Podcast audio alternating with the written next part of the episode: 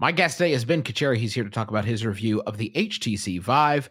My name is Justin McElroy, and you're listening to Polygon's Quality Control.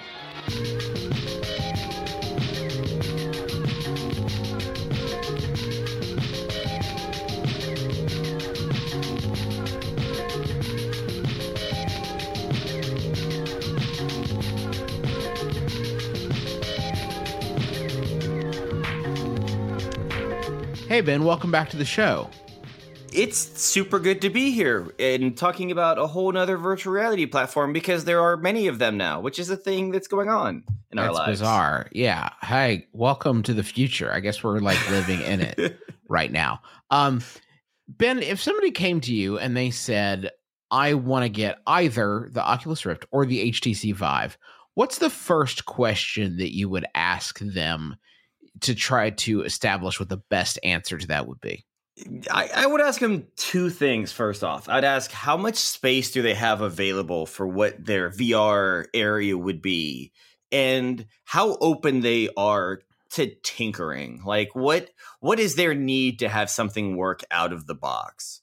Because uh, the Vive is a, a super neat system. It does require ideally to get the really cool stuff working um, a pretty decent size space to walk around in. Um, the Rift is an amazing product that can be set up very quickly and works very well and very easily out of the box. Those those are the two places I would start, and then we'd go from there. Um, uh, one of the things I thought was interesting, and I just saw this actually pop up on Twitter that you wrote, was that you can play non uh, games that aren't designed for VR necessarily um, with the Vive. Um, what what is that experience like? So it's it's super cool, and one of the nice things about uh, being Valve is that you own the dominant PC gaming platform. Odds are, if you are listening to this and you bought a PC game in the past few months, you probably bought it on Steam, statistically speaking. So and and steam also knows when you're wearing the headset. It knows when the steam vr process is running and it knows when things are being tracked in your vr space. So if i have a copy of doom 2 and i launch doom 2 from vr uh, using steam big picture mode and you get like a laser pointer on your controller it's all pretty cool and futuristic. It launches it in, in like this strange movie theater like environment where you're in this round theater. There's a floating screen, a giant screen in front of you, and you can play any 2D game in there. Any 2D game. So if, if it is a product that you can launch via Steam and it's not designed for VR, it will automatically launch in theater mode and it'll play on this big floating screen and it's super cool. Is that a, a, an enjoyable way to play a game that the in uh, in VR? Uh, like, where is your, where are you at both with that and I guess watching movies? Like having those traditionally two D experiences in VR. Like, is that something you want to that you like make part of your day to day? You know, it, it really depends. The, the, there is the aspect of it that you are closed off, which is good or bad, and on depending on how you how you feel about it. And on the Vive, you can double tap the menu control, which gives you this this crazy like Tron like view through the camera of what's going on around you. So if someone like walks in the room, you can see them and speak to them, which is very cool and very strange and hard to get used to. But playing games on this big theater it's super cool because your computer monitor is likely not 50 feet long, right? It's a it's a giant movie theater style screen. And um, there's there's actually a, a, program you can get uh, on Steam called Virtual Desktop. It's fourteen ninety nine. It's one of my favorite VR programs uh, in the history of the world right now. It works on Vive or Rift, and it gives you a lot of options on how to set up your desktop in virtual reality. So you can watch Netflix or you could watch HBO Go or you can play 2D games. And th- there is something really cool about being in a virtual movie theater or if you have a program like Virtual Desktop to be playing 2D games on a giant curved screen while you're floating in an asteroid field. Like it's just I, I think that's super cool. Um, other people may disagree. Uh, what's been the biggest now that we're sort of like on the we've sort of crossed the Rubicon and you've actually spent like uh, uh considerable time with both of these headsets. Right. What's what's been the biggest surprise for for you in the past month or so? The biggest surprise for me in the past month is how rarely I feel sick. Um, people who haven't tried the modern VR things, they always ask, "Oh, but does it make you nauseous? Do you feel ill?" And as long as you have a minimum spec gaming PC that you can run these experiences at 90 frames a second, which is a big ask. You need a lot of power to run either platform. And some games take even more than that, depending on your settings and what games you're playing. But as long as you're hitting the minimum frame rate of 90 frames a second, it's comfortable. Like there are evenings I go down in my little VR lab in my basement and I will spend no joke, three hours or so at a stretch in VR, take the headset off, feel kind of strange because I was in a spaceship for three hours, which is an odd pl- way to spend your time, but I don't feel nauseous. It doesn't make me ill. I think that's one of the most pleasant surprises I've found in all the times I've spent in VR. I got a question from uh, a bunch of people's in questions, but this one's from Godorf who asks, uh, would the camera allow for augmented reality applications too, or do I need to pawn my other kidney for a HoloLens? It would. The camera is, it does give you a fairly reasonable version of a 3D space but it's all it's all monochrome so you can set it so that it's like all different colors of blue or whatever but it's not clear enough that you'd want an augmented reality experience. And you you could even like there's a, a setting where you can it's it's so it's so strange to talk about this stuff without being able to show it.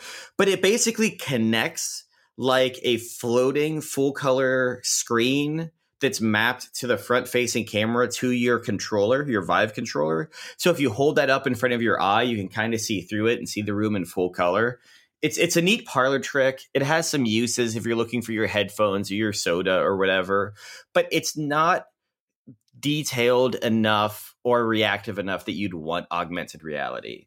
If you if augmented reality is your thing, yes, unfortunately your best solution right now is a $3,000 dev kit for the HoloLens. Yikes. Um yeah. Uh giving practical advice and I know that's really hard at this point, but like Sure is it are you at a point now where you could say get one of these or wait for the morpheus? I mean obviously the right time to buy any tech is six months from now right. now happens to be. Right. But um you know it, is it still wait, worth waiting? Is that is that experience going to be a little bit uh more restrained because of the processing power of the ps4 compared to what they're asking for the vive and rift systems so I have not spent as much time in the PlayStation VR just because you, you know it's it's all dev kits, it's all at trade shows and things like E3 and GDC and CES and all that. But I have spent a significant amount of time in PlayStation VR. And it is a very very good virtual reality experience. Like you you can't do graphically on PlayStation VR what you can do on a Vive and a Rift because you're connecting it to a $350 PlayStation 4 instead of a 900 to $1500 computing system. I mean, just the reality of the situation is you take a hit on computing power. The nice thing is it works. When you buy your PlayStation VR, knock on wood, you're going to be able to plug it directly into your PlayStation 4. It's going to work the same for everyone. Setup will be a breeze the headset is incredibly high quality based on what I've played, and the uh, the effect, the illusion of being there and being able to move around in 3D space is really super good. I think people are worried that like they're saying, you know, I can afford a PlayStation 4 and a PlayStation VR, but I can't afford like a thousand dollar system on top of an eight hundred dollar um, Vive system and the word like, am I getting the kitty version of VR? You are not. PlayStation VR is super good. It is a very good version of VR. It is limited in terms of computing power, but they can also optimize the hell out of it because it's a console. And I think people are going to be very happy with the VR experience in it. I, I, uh, it is too early to do any prognostication, uh, as it is pretty much any time you try to prognosticate stuff that hasn't happened yet uh, which is what prognosticate means. Uh, but I, I, I can definitely see a reality where the just the simplicity of the PSVR and the dependability of that is what makes that the first like widely used the the first one that really cracks into the mainstream because it it it is such a, a reduced uh, ask in terms of like uh, what you need to get up and running both monetarily and just like you know consistency Sure. knowing that it's going to work And it, it's funny in that uh, Valve even released like the trailer for the HTC Vive. It's like getting it set up. What's it like to play? They do like some crazy mixed reality things to kind of give you the illusion of what it feels like to be in this game. It's it's one of the best little VR infomercials that I think I've ever seen, and it sells the experience very, very, very well. But ev- even the official marketing materials kind of makes fun of the fact that this is a pain in the butt to set up. You see Mhm. people like stacking like books on the bookshelf and making sure that the base station works and they're all kind of like connecting cables and holding the controllers like oh is is this how I hold this? I hope I'm doing this right. And it is like the IKEA version of setting up the Vive, but they are head on addressing the fact that this is not the simplest thing to set up. There are a lot of moving parts. You need a room and you need to be able to put these base stations up on the wall or up on the side of a bookshelf or something. So yeah, like even people who think the Vive is super cool and may be able to afford it and might have the space, it's a pain in the butt to set up and I think that might dissuade a few people. which one would you say has the better suite of uh software right now So this is such a it's it's such a good question because there's so many games for both systems right now and I'm so overwhelmed just trying to try just just attempting to try everything at least once. And like keep in mind this is my full-time job. I've been doing this like 10 to 12 hours a day for literally the past 14 days. And I think there are still VR experiences I've missed. Like the amount of things and demos and games and uh, programs is bonkers. Um, but w- what's interesting to me is that like Eve Valkyrie used to be how they were going to sell the Rift. It's CCP doing a AAA flight sim game only on Rift, and then it went to PlayStation VR. And like today, I think like the moment the embargo on the Vive went up, CCP tweeted out that Eve Valkyrie is coming to the Vive. And all of these games are coming to the Vive. And Adrift, which was an amazing uh, Rift launch title, is coming to the Vive. So I think what's gonna happen is that once the Rift launches the touch controller, and before then going the other way, I think like 90% of the games are going to be available for all platforms. I'm already seeing games I thought would take a lot longer to get past the timed exclusivity phase being announced in both directions. So once and like Fantastic Contraption, which is an amazing game, literally comes with the HTC Vive.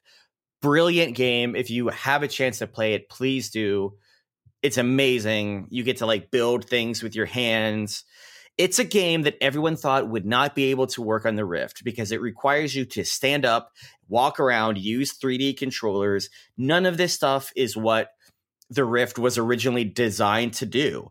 And the developers of that game are like, yeah, when you add the second uh, sensor and you get the touch controllers for the Oculus Rift, it works fine. Like they can do a slightly smaller version of room scale, but our game is going to be super great on, on the Rift. You should buy it there as well, hopefully, if you have both, or if you didn't have a Vive and you had a Rift and wanted to play our game.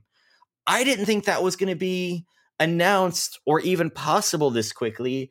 And the developer isn't just saying it's possible, they're saying it's a really good version of the experience. And like, these are small indie teams talking about this stuff and if something doesn't work well in VR they tend to be fairly vocal about it and what i've been hearing over overall is that each system does have a few strengths and weaknesses but like you can do almost everything on the rift and the vive once the touch controllers come out so we're going to see an immense amount of overlap in terms of games and programs and and just general abilities which would you say is the most comfortable between the two Uh, the PlayStation VR.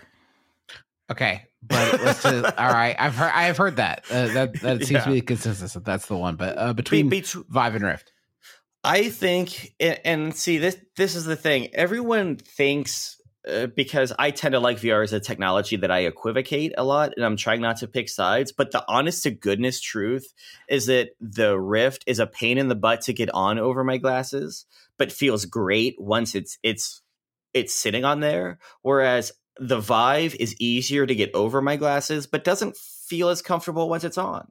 Like the the Vive headset is heavier.